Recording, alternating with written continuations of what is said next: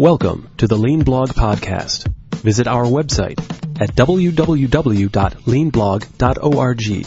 Now, here's your host, Mark Graban. Hi, this is Mark Graban from the Lean Blog. This is episode number 35 for January 28th, 2008. Our guest today is David Meier, a former Toyota employee and co-author of the books The Toyota Way Field Book and Toyota Talent. We're going to be talking today about uh, the upcoming books in the Toyota series. We're also going to talk about some of the issues that companies face uh, when they have trouble sustaining lean initiatives uh, three or five years down the road. So we're going to talk about that, lean culture, um, all sorts of other good tips for your lean implementation. So I hope you enjoy this, and as always, thanks for listening. So, as you mentioned in Toyota Talent, this is really the, the first in what's going to become a new series of uh, Toyota books. I was wondering if you could tell us about what's coming in the future. Sure. Well, as I, as I mentioned earlier, you know, when we finished up the field book, I think there was there were a few subjects that either we couldn't go into enough detail on, or you know, that were important enough to maybe warrant you know further explanation. So uh, the first being that the developing people piece. I just don't think we could devote enough time to that in the field book.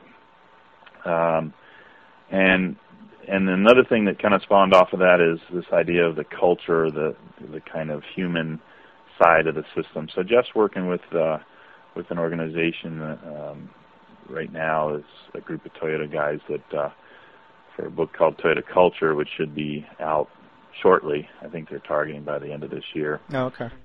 And then, uh, you know, he and I are going to collaborate again on on a book that's called Toyota Process, and you know, really with that, we want to take a little deeper dive into TPS. I think there's a lot of um, you know more superficial understanding of TPS, but not uh, with some real depth in terms of how to create uh, a production system.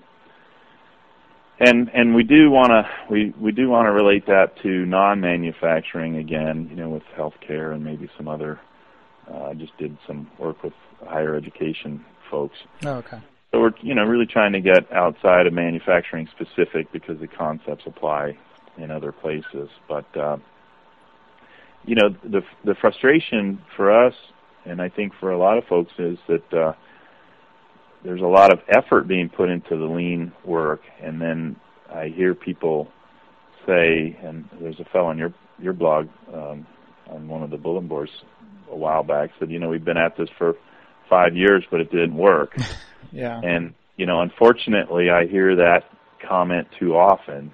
You know, we've we've been doing lean for three years, five years, or something, and and it's not sustaining, or you know, it's not working, and that sort of thing. So uh, the big question for me is why why is that happening? What's missing in the process? And and that's what you know I hope to uh, be able to get into in more detail in the process book. And then um, if we still have energy left, we're going to do another on on problem solving. Mm, okay. And I think you know in the field book we devoted five chapters to problem solving because it's important as I mentioned to me it's probably the number one skill that I learned at Toyota, most valuable overall. Mm-hmm. Um, use it for just about everything that I do within the lean process. And again, in the field book, we were a little bit limited on space. Um, we went quite a bit over on space and still didn't get in everything that we were supposed to. Yeah. Uh, and you know, we kind of approached problem solving at the mid level, what I would call the mid level and so we didn't really get into a lot of detail on certain things and practical problem solving. Um, I really want to get into the essence of measurements. You know, how do we collect data and use that data for problem solving? Um, we didn't really get into that mm-hmm. too much in the field book. So, um, you know, I think there's a lot of people out there struggling with that. So again, I, the the idea behind the books is to is to really look at some of the uh, places where people struggle the most, I think, with the process, or where there's a bigger gap in terms of um, knowledge. Yeah.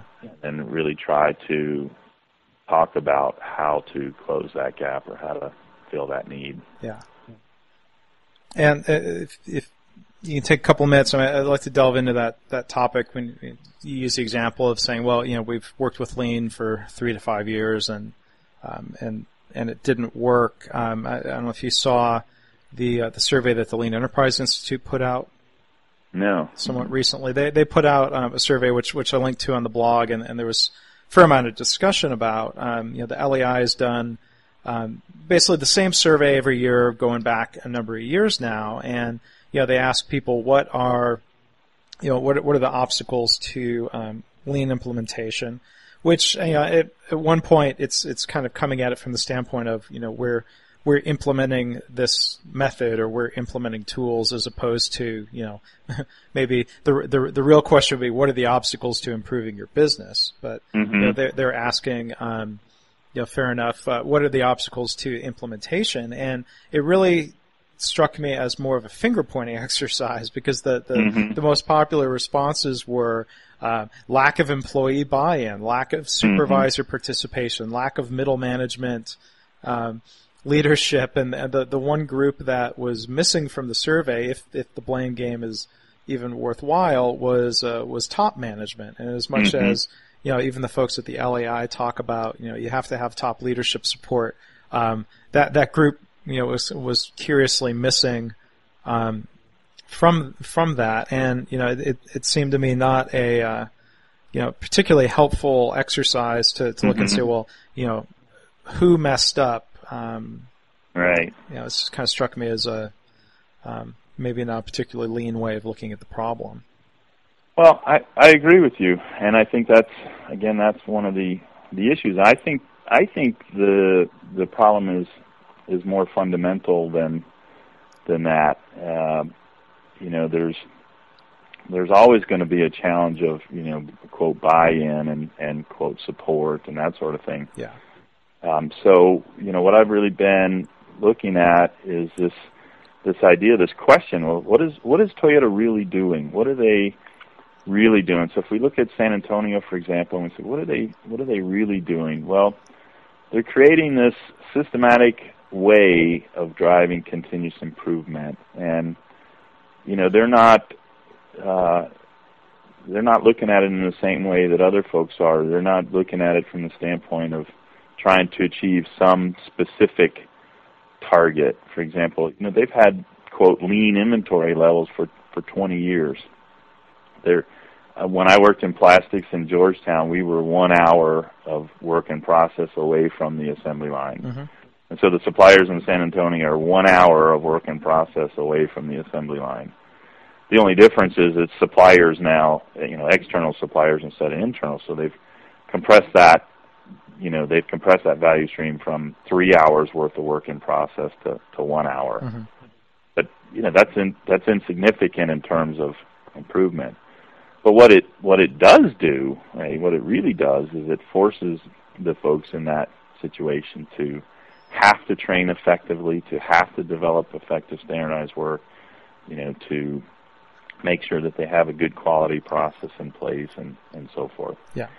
And so from a system standpoint, what what Toyota's doing is they're very systematically kind of squeezing that that value stream, compressing it, as you say. You know, you can look at different analogies, surfacing the rocks or whatever.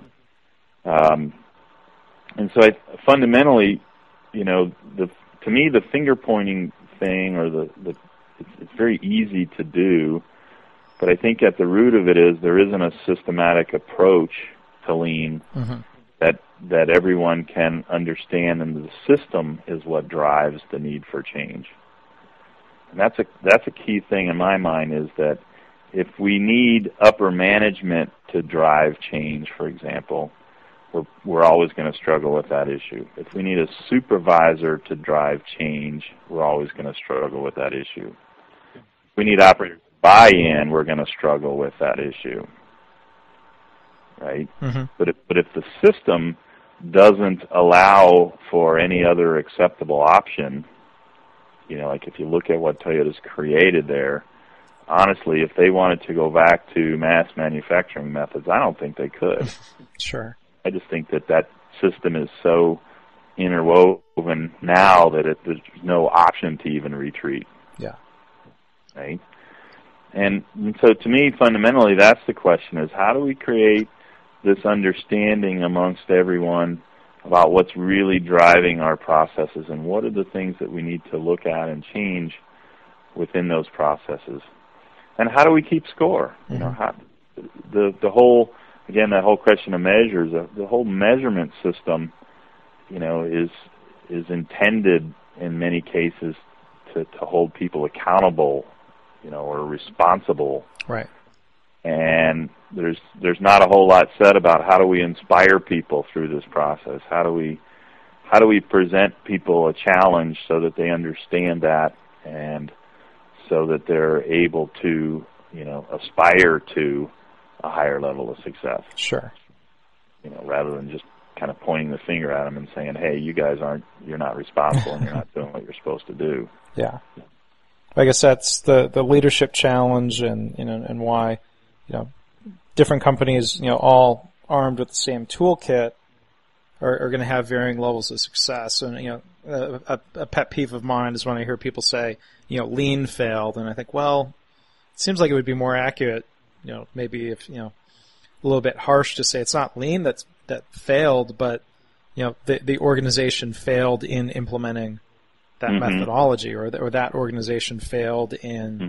meeting its objectives more so than to say, you know, lean didn't work for us, right? I mean, lean's right. just a, a concept, really. It can't can't succeed or fail on its own, right? Yeah, you know what what's kind of funny to me though is I go into organizations and I'm, I start and I, I apply the problem solving methodology from the beginning. You know, first step is define the problem or understand the current situation. So I yeah. say, okay, tell me what your business is like. Tell me what the situation is. Tell me what's going on. Tell me tell me why you want to do lean. So, well, you know, we're, we we want to do lean because you know we're going to get all these benefits. So, well, how are those benefits going to tie back to your your business need? You know, why do you want to go out and do setup reduction? And you know, when I ask that kind of question, I get these kind of odd looks, like, well, setup reduction is one of the lean things. It's it's good, right? And well, yes, but there you you know if you're gonna if you're going to go out there and make some kind of improvement, it has to be tied to a particular need. Otherwise, it won't it won't stay. Right. Yep. If something's not driving the need for things, then you create a gap or a vacuum. And of course, in nature, vacuums you know can't exist, so they have to get filled back in. So what Toyota's doing is they're doing it kind of the uh, from the opposite end. They're they're creating the need by by compressing their system. Right and they're sort of driving that. You really do not have an option. You know, I I kind of use the analogy and say, well, if I was at Toyota and and you know all of the lines are connected ultimately, and and I had a new hire and you know I threw them out there on the job and they were struggling to keep up and they were having some issues and, it's fairly typical in other organizations to see that. Uh, and the line stops and everybody shuts down and all 21 suppliers mm-hmm. are stopped mm-hmm. and the Toyota guys are stopped. And uh, suddenly, you know, 50 people come running over there to find out what's going on, and and I say, oh, I got a new guy. yeah, he's a little slow, but he'll he'll catch on before long. It, that just can't happen. Right. You know, it's just it's it's not even in the realm of possibility that that can exist. And so again, uh, the challenge outside of Toyota is is that I think most organizations outside of Toyota are not as interconnected, mm-hmm. nor will they be as interconnected. So creating that system that sort of drives the urgency or drives the need for that is is a different challenge. Sure.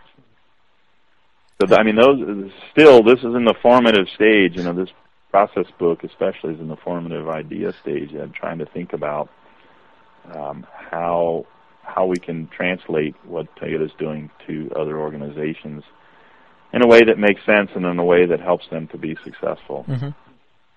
And you know, I've I've used this kind of approach now for the last uh, three or four years or so with some companies, and um, you know that the systems approach is successful when when the operators come back to you and say, "Hey, you know what? We'd like to we'd like to measure our progress separately so that we can see how we're doing. Mm-hmm. You know, when when the pull is coming from people, and the supervisors are part of that, and they understand, um, and so it's not a matter of top management driving it or Mhm. middle management driving it or the people buying in per se, because people will buy. it. People want to be successful. I mean, that's Yeah. back to Deming's, uh, you know, early concepts. Yeah. And I believe it's true. People want to go to work. They want to be successful. They want to do things that are going to contribute Mhm. overall. They just don't always see what those things are. And so we need to we need to create a system that allows folks to see that. Yeah. And the measurements need to be timely and relevant and rather than punitive in nature, they need to be, you know, more inspiring in nature Yeah. you know, to, to offer challenge and things to people. So that's you know that's difficult. That that ties into Toyota culture. That ties into the the um, no blame, no fault culture that Toyota has to develop. Because if you have blaming in that culture and you're just pointing fingers, then no one will succeed. And in San Antonio, and they're they're all in it together. You know, they're all all 21 of those suppliers and the Toyota guys count on each other Yeah. you know, they're dependent on each other and one supplier can't point his finger at another supplier and say well those guys aren't they're not doing the right thing because they're all affected by it Yeah. so you know Toyota then has to promote this idea of you know supporting mutual support mutual respect mutual trust to go back there and and you know work together to try to resolve problems Yeah. And those could be big challenges if um, a company's not used to those ideas being part of uh, their culture. It's huge. And I think where leadership really does play a role, where top leadership plays a role, is to um, communicate things, you know, consistently and often to to define the message and and to communicate that. I don't think they have to be down there, you know, beating people to make the process work, but I think Yeah. they need to communicate over and over again. You know, guys, we're going to do this. We're going to do this. We're going to do this. You know, we're committed to continuous improvement for the long term. Um, and that does not mean that people don't stumble along the way. You know, Right. sometimes management makes bad decisions. Sometimes people don't do what they're supposed to do. Mm-hmm. That's all normal. But in terms of the overall process, I'm looking forward. And um, you know, management. I, I had a guy stop me the other day, and he works with a company. He works with a sister company of the one I'm working with, and he says, "Well, you know, I've been kind of standing on the sidelines to wait and see because they're pretty famous about starting something, and then nine months later, you Mm. know, Mm-hmm. heading off a different direction. So Yeah. I've been kind of waiting to see how it's going to go. Now he's been waiting for three years. He said, "Well, now, now I can see maybe that it's actually going to going to stay."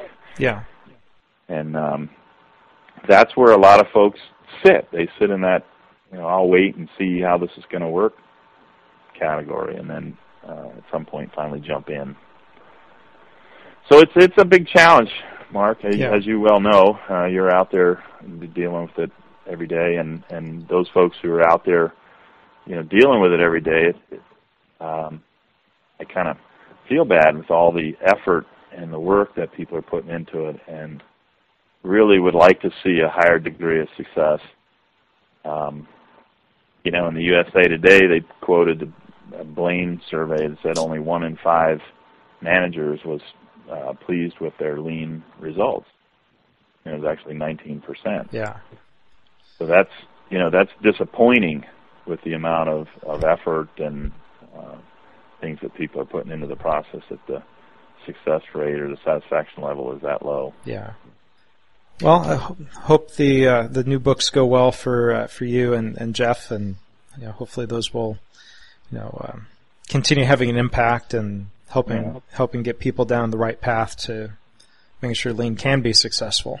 Yeah, and we, you know, we uh, really appreciate uh, and value the feedback from folks in the field who are who are trying to make a go of this, and and uh, you know, in terms of how we can share information to make it easier. So uh, appreciate your review and your candidness there, and and yeah, the this book, unfortunately, there's a question in Talent Book. You know, um, is it is it too much detail for some folks? And Jeff was kind of concerned about the audience, and I said, well, you know, maybe it is, maybe it isn't, but this is this is the kind of detail that mm-hmm.